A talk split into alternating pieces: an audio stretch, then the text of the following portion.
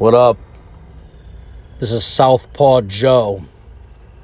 This podcast is called Southpaw Says. It's like Simon says, but I don't give a fuck if you listen to me or not.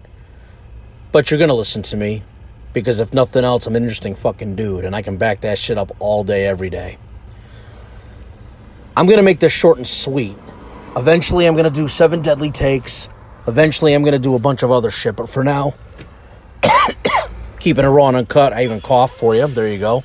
Fuck allergies all day. But right now, I'm going to make this quick. I want to go off on a little bit of a rant.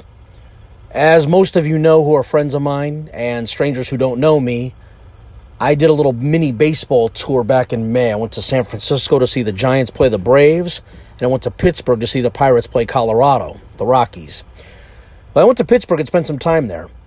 And I've learned that Pittsburgh allows you to be an individual as long as you're within the family of the team or within your the team of the family. In other words, Pittsburgh has embraced people like Honus Wagner, Kurt Angle, Christina Aguilera, Wiz Khalifa, Girl Talk, and the person I'm going to talk about quickly, Antonio Brown. Mr. I won't play if I can't wear my helmet. Mr. I go into a cryotherapy tank for four straight years, but this time he decided to forget his shoes. E no. Unless he was drunk or high, there's no excuse for that. The bottom line is, I went to Pittsburgh and learned that Pittsburgh is a very loving individual city. They love their individuals. But again, they want you to be part of the family. They want to embrace you, the artist. They want to embrace you, the individual. Hell, my homeboy Finnemore would do very well in Pittsburgh, believe it or not. And some others would do well there too because they're artists at heart.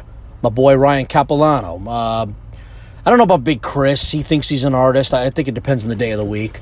But if you have an artistic sense and you're an individualist, you do very well in Pittsburgh. I'm not playing.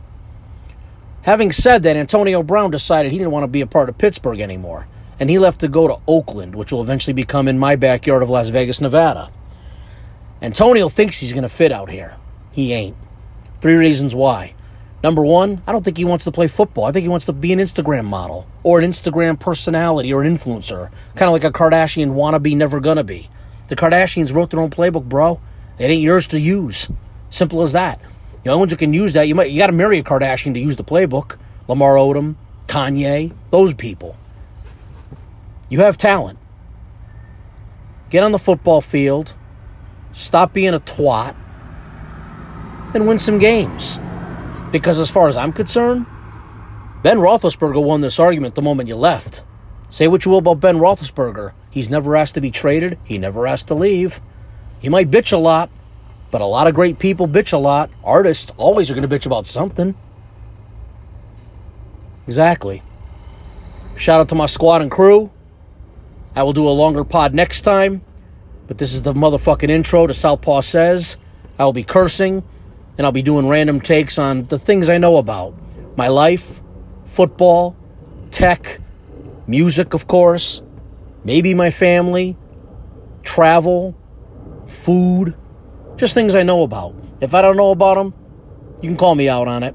Like if I talk about politics, you know I'm out of my element. I will have a comment here and there, but only if it ties into music. Um, Wow, this is faster than I thought. You know what? Let me get one more quick take. This conspiracy theory about Epstein, uh, Jerry Jeffrey Epstein dying, hanging himself. He's a scumbag. Let him hang himself. But the people, the conspiracy theories, look, even if they're true, who cares? The guy had to die. He's a scumbag. Now, the weirdest one is from Foster the People, the one hit wonder of Pumped Up Kicks. Great song, but this band is desperate for attention. Because why else would you comment on something like this? You don't have a hit.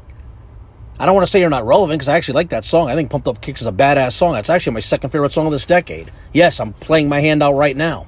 That is a great fucking song. Listen to it. Pumped Up Kicks. I'm sure most of you know what the song is. And no, Old Town Road's not the best song of the decade. It's a great song. It ain't in the top three. Top five? Sure. Number one? No. Anybody who knows me will figure out quickly what that song is, but I'm not telling you.